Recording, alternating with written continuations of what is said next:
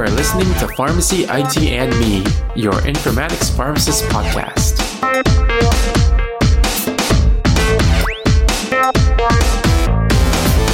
Hey everyone, this is Tony, and welcome to another episode of Pharmacy IT and Me.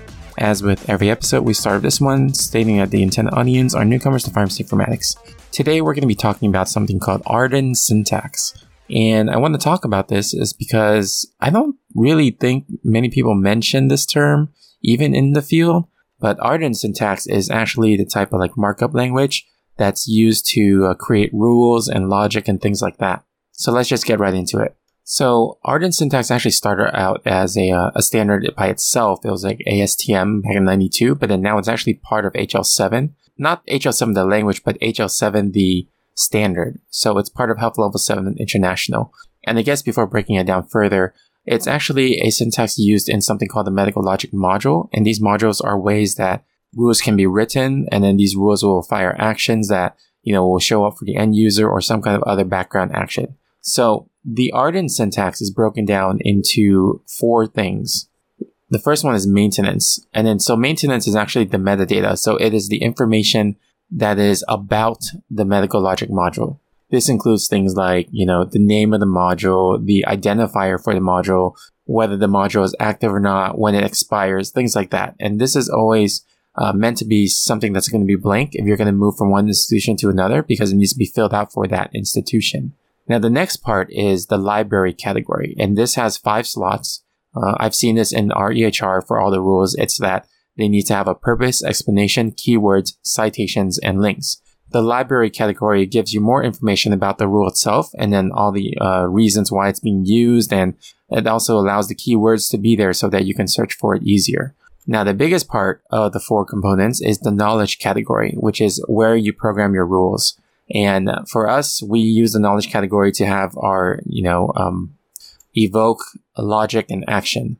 The standard requirements of the knowledge category are uh, type, data, priority, evoke, logic, and action. So we do have those other components there, but I'm just saying that for us, most of our programming is done in evoke, logic, and action.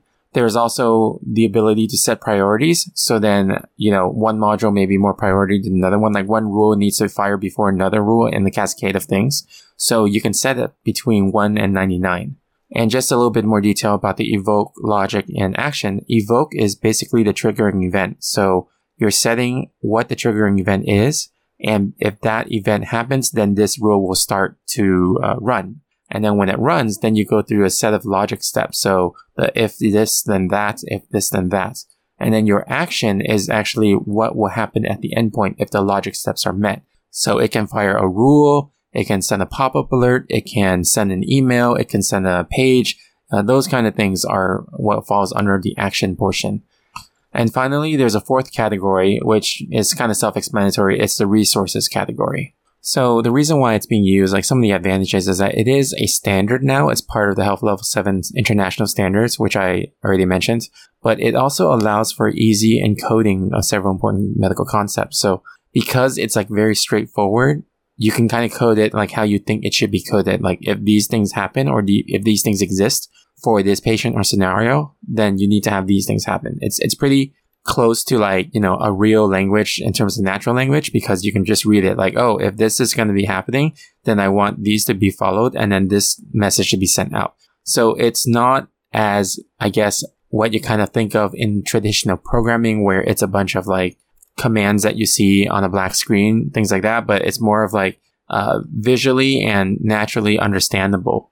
And the other nice thing is that you can also annotate these, uh, the medical logic modules, so that anyone that's coming in, they can actually just read the annotations and understand what's going on. So I put some links into the show notes so that you can read a little bit more about Arden syntax and medical logic modules. So hopefully this kind of sheds some light on the rules and the programming of rules that, you know, people talk about but don't really go into detail unless you're working in the field.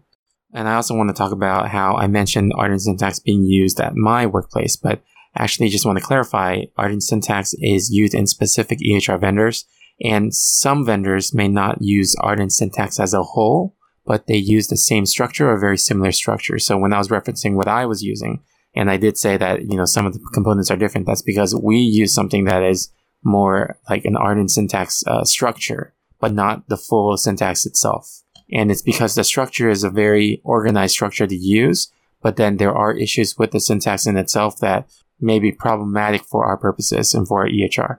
So it's going to depend on what EHR you're going to be using, and some of them will have full Arden syntax support.